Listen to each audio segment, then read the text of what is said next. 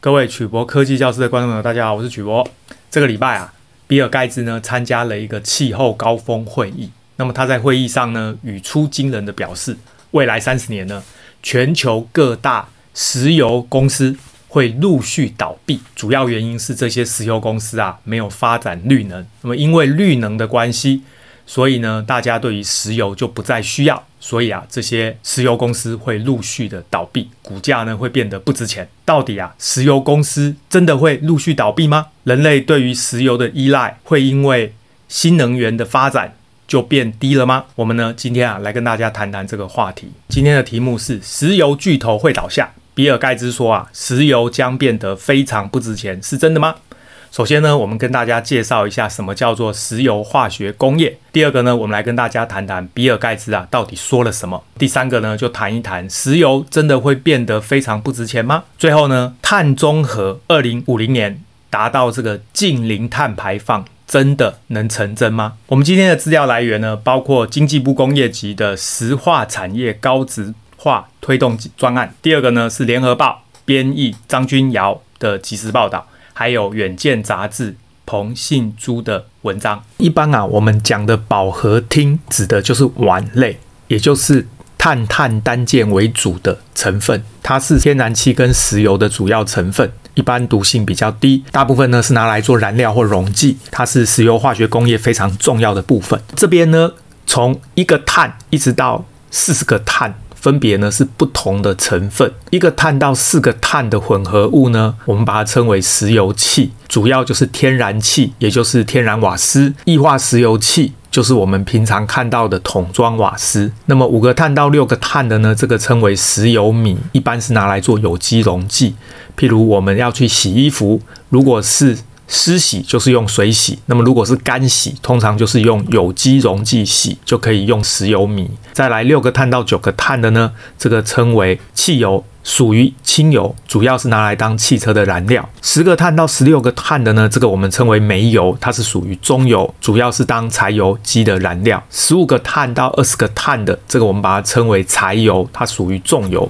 它也是柴油机的燃料，主要用在卡车、火车这种重型的交通工具上。十八个碳到二十二个碳的呢，这个我们称为蜡油，它是属于重油，主要拿来做润滑油或者蜡纸。最后啊，十八个碳到四十个碳的呢，这个我们称为塔底油，主要呢有沥青、凡士林跟石蜡。各位会发现呢，当碳原子的数目越少的分子，它就越轻，所以它就是气体。当碳原子的数目越多，它就越重，就变成液体。当这个碳原子的数目更多的时候呢，它就更重。这个时候啊，就变成固体哦。譬如沥青呢，就是我们铺柏油用的沥青；凡士林呢，是拿来做润滑用的。这些东西是怎么来的呢？主要呢，从地底下先把原油给挖出来。各位知道，全世界在沙乌地阿拉伯啊、中东啊，有非常多的原油。原油呢，是浓浓稠稠黑黑的东西，它的碳含量呢，几百、几千甚至几万。这么大的碳含量的分子，你要怎么把它变成刚刚我们说几个碳、几十个碳的分子呢？使用的方法就是加热。首先呢，我们加热，让这些化学键打断，打断之后啊，产生刚刚一个碳到四十几个碳的这种混合物。碳的数目越少的分子越轻，就会往上飘；碳的数目越多的分子就越重，它就往下沉。这个时候呢，这个液体就往下流，蒸汽就往上飘，最后啊，就可以用一个分流塔把这样的东西分离出来。所以呢，从最上面呢就可以拿出石油气，再来就汽油、煤油、柴油、蜡油跟塔底油。各位注意，这个是示意图啦，我只是让大家有一个观念。这样的设备啊，就是我们常常说的轻油裂解工厂里面常用到的设备，我们把它称为分流塔。那么接下来，我们的文章取自石化产业高质化推动专案。这边呢，他提到石油化学工业的定义跟范围。石化产业是指以石油或天然气为原料制造化学品的产业，它的制成品称为石化产品。石化产品的范围呢，包括石油、天然气、汽油、氢油这些原料。涵盖了可以生产乙烯、丙烯、丁二烯苯、甲苯、二甲苯这些基本原料的上游工业。这些基本原料呢，在经过聚合、跟酯化还有烷化的反应之后呢，还有其他的化学反应，就可以生产各种合成树脂跟塑胶。合成橡胶、人造纤维、石油化学品。这些称为中游的产业。从这个图呢，各位就可以看出石油化学产业它的范围哦，还有关联。首先呢、啊，原油呢进入我们刚刚说的，就可以把它打断化学键，并且呢分离成轻油、汽油、柴油、航空用油、燃料油，甚至是硫磺。这些石油化学品呢，在经过化学反应就可以产生基本原料，那主要呢就是上游，也就是轻油裂解工厂，可以呢产出乙烯、丙烯、丁二烯、苯、甲苯、二甲苯，这些呢算是石油化学的工业原料。到了中游啊，就可以生产出人造纤维、合成树脂，还有塑胶。合成橡胶，还有基本的化学材料，这个产值都非常的惊人。石油化学的工业原料呢，它的产值高达一兆两千五百亿；合成树脂跟橡胶呢，产值高达六千亿；合成橡胶产值高达四百亿；基本的化学材料呢，产值也接近一千亿。再来，它下游的化学制品、塑胶制品、人造纤维跟橡胶制品。产值也非常惊人，化学制品产值高达两千五百亿，塑胶制品高达两千六百亿，人造纤维一千两百亿，橡胶的制品有九百五十亿。所以各位就可以发现呢，石油化学工业是一个庞大的产业。这边呢，不包含我们讲的天然气、石油这些原料，它的产值就如此的惊人。所以呢，我要提醒大家的就是。很多人呢都误以为啊，所谓石油化学工业就是为了汽车的汽油才需要这个东西。所以呢，当汽车改成电动车之后，这些石油呢就变成废物，没人要。事实上呢，完全不是这样。人类呢对于石油的依赖，除了交通使用的汽油、航空、船、车使用的燃料之外呢，事实上我们的日常生活对于塑胶产品的依赖是非常高的，各种产品。甚至连机体电路这么小的东西里面呢，都用得到很多塑胶、石油化学工业的产品。所以各位会发现呢，石油化学工业关联的产业包含绿色能源、生物科技、精致农业、医疗照护、面板业、半导体、机械跟钢铁、鞋业、纺织业、运输工具等等，几乎啊，我们整个。生活所用到的所有物品都跟石油化学工业息息相关。因此呢，我们接下来就来看看比尔盖茨说了什么。这个文章呢是取自于联合新闻网。比尔盖茨点名啊，预言呢这些巨头公司三十年后股价会垮。微软的创办人比尔盖茨呢上周在气候峰会说啊。主导市场超过一个世纪的石油巨头会陷入困境，并且预言呢，三十年后这些相关企业会陆续倒闭。比尔盖茨在峰会呢，主要是谈到随着全球舍弃石化燃料，改用更干净、可再生的能源，石油巨头未来呢恐面临倒闭的结局。它的股票呢会在未来三十年变得极低，也就是几乎不值钱。那么以美国最大的石油跟天然气生产厂商艾克森美孚来说。英国呢，石油公司 BP 跟世界第二大的石油公司，这个叫荷兰皇家壳牌为例，这些股价在过去五年呢都是下跌，尤其啊在疫情期间，就是去年大幅的削弱对石油的需求。埃克森美孚光是去年就亏了两百亿美元。同时呢，随着美国还有其他国家改变能源政策来对应气候变化，以及呢汽车会走向电动车。投资者啊，对石油股的未来呢，就越来越怀疑。这边呢，我简单补充一下，比尔盖茨发表这样的言论呢，其实并不意外。那主要的原因就是啊，他是资工的专家，不是化工的专家。事实上呢，人类啊，对石油化学工业的依赖度呢，是远超乎大家的想象。目前啊，石油化学工业的产品主要就分成两块，一块就是拿去燃烧，这里面呢，就包括我们的汽车、飞机、船，还有各种燃煤。燃油或者燃气的发电，另外一块呢，就是拿去做各种石油化学工业的产品。我们刚刚介绍过，各种各行各业都用到大量的塑胶，都是石油化学工业的产品。这两个应用里面呢，最浪费的就是燃烧，因为拿石油去燃烧，不管你是发电也好，或者是开车也好，事实上它是一种非常浪费的行为。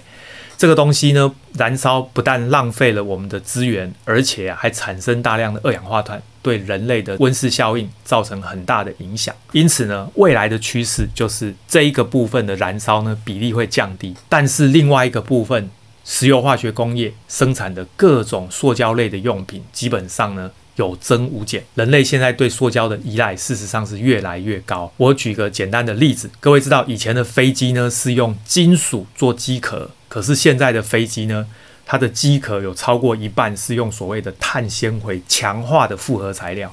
这种材料呢，主要都是以石油化学工业的塑胶为主。大家就知道人类对塑胶的依赖有多高。接下来啊，我们的文章取自于《远见》杂志，这边呢就谈到了拯救地球倒数计时，二零五零年净零碳排能成真吗？各位知道，今年第二十六次的气候会议呢，在十月三十一到十一月十二号召开。这一场会议啊，被誉为人类控制气候变迁的最后机会。但是啊，得到的却是各种坏消息，主要就是能源专家啊断言，二零五零年近零碳排放极难做到。这边强调所谓的近零排放呢，指的就是人类生活产生的二氧化碳要等于我们吸收消灭的二氧化碳。这个就称为近零的碳排放，这个难度是非常的高。这边啊，远见呢访问了学者专家跟电力工程师，他们一致认为困难重重，很难做到。相比其他国家，台湾更是难上加难。所以啊，世界各国设定二零五零年近零碳排放，这个是非常严苛的目标。说实话，他们讲的是事实。虽然啊，现在世界各国努力的想要发展绿能，但是实际上呢，只占整个能源的一小部分而已。所以，二零五零年净零碳排放确实是很困难。在这里呢，文章提到，目前全球较为人知的有三个减碳目标。第一个就是巴黎协定，各国承诺的减碳目标称为政策目标。第二个是联合国永续发展目标的减碳，称为永续目标。第三个就是现在最热门的二零五零年。近零碳排放，这个称为无碳目标。这三个目标呢，一个比一个严苛。各位可以看一看，二零一五年全球碳排放呢是三百四十亿吨，到二零三零年要达到上面三个目标，全球碳排放分别是三百七十亿吨、两百七十亿吨跟两百亿吨。结果啊，事实上的状况是各国的政策目标排碳不降反升，而且啊，台湾这几年的碳排放呢，总温室气体排放也是有增无减。就更不要谈第二、第三目标。这边呢，就谈到根据资诚发布的报告，尽管啊，这个疫情在二零二零年让全球碳排放暂时降低，脱碳率呢达百分之二点五。这个意思就是呢，我们减少了百分之二点五的碳排放。主要呢，就是因为疫情让我们没办法出国，所以飞机不能飞，而且呢，我们也没办法出门，所以车子不会到处跑。但是呢，这个跟暖化目标要控制在升温一点五度以内。基本上呢，还相差很远。未来呢，每年的脱碳率至少要到五倍，也就是十二点九，才有机会在二零三零年达到碳排减半，二零五零年呢达到近零碳排的目标。但是呢，事实上啊，各国政府啊拒绝采取行动的心态表露无遗，也就是大家不想快速的减少石化燃料，也拒绝接受关闭燃煤发电厂，因为呢，燃煤发电最便宜。再来就是牛肉跟动物饲料的生产国呢，强烈反对。减少吃肉，他们呢觉得啊，减少吃肉跟温室效应是不是有真的关系？他们不相信啊。实际上呢，就是为了他们的经济着想。陈立成就一针见血，他说啊，连巴黎协定目标都跳票了，你怎么还敢承诺啊？二零五零年能够净零碳排放，这简直啊是天方夜谭。不过呢，理由很简单，为什么他们敢承诺？因为二零五零年远在天边，支票跳票那是三十年以后的事。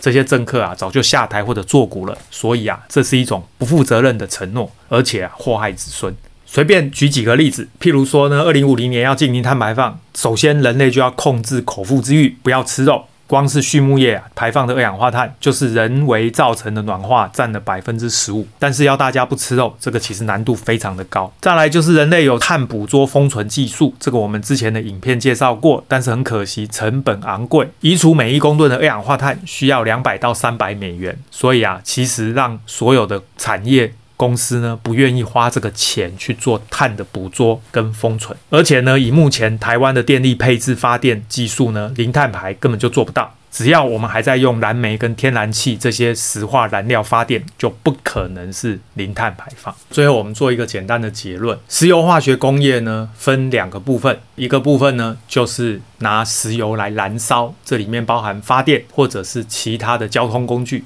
另外一个部分呢，是拿石油来做各种塑胶、石油化学的产品。未来呢，虽然啊，电动车会取代燃油车，但是呢，减少的主要是燃烧这个部分的石油，但是呢，对于其他的石油化学工业产品呢，基本上是不会减少。所以呢，如果我们说这些石油公司一定在三十年后会倒闭，我觉得这是有点危言耸听啦。另外呢，所谓的零碳排放呢，是非常困难的一个目标。刚刚我们举的例子，包含叫大家不要吃肉，或者是呢，让各国呢不要用火力发电，基本上难度非常高。为什么？因为火力发电最便宜。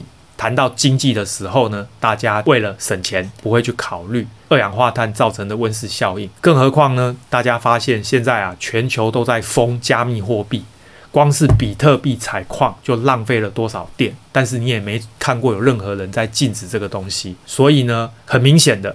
要人类达到零碳排放，难度非常的高。预言这些石油公司会倒闭，其实呢也是过度的危言耸听。各位呢可以再慢慢的观察，石油的价格永远一直在循环。为什么？因为石油是人类的必需品，基本上这一个现象是绝对不会消失。好，我们今天的节目到这边。各位有关于石油化学工业或者是零碳排放有任何问题，欢迎大家发表在影片的下方，我们再来讨论。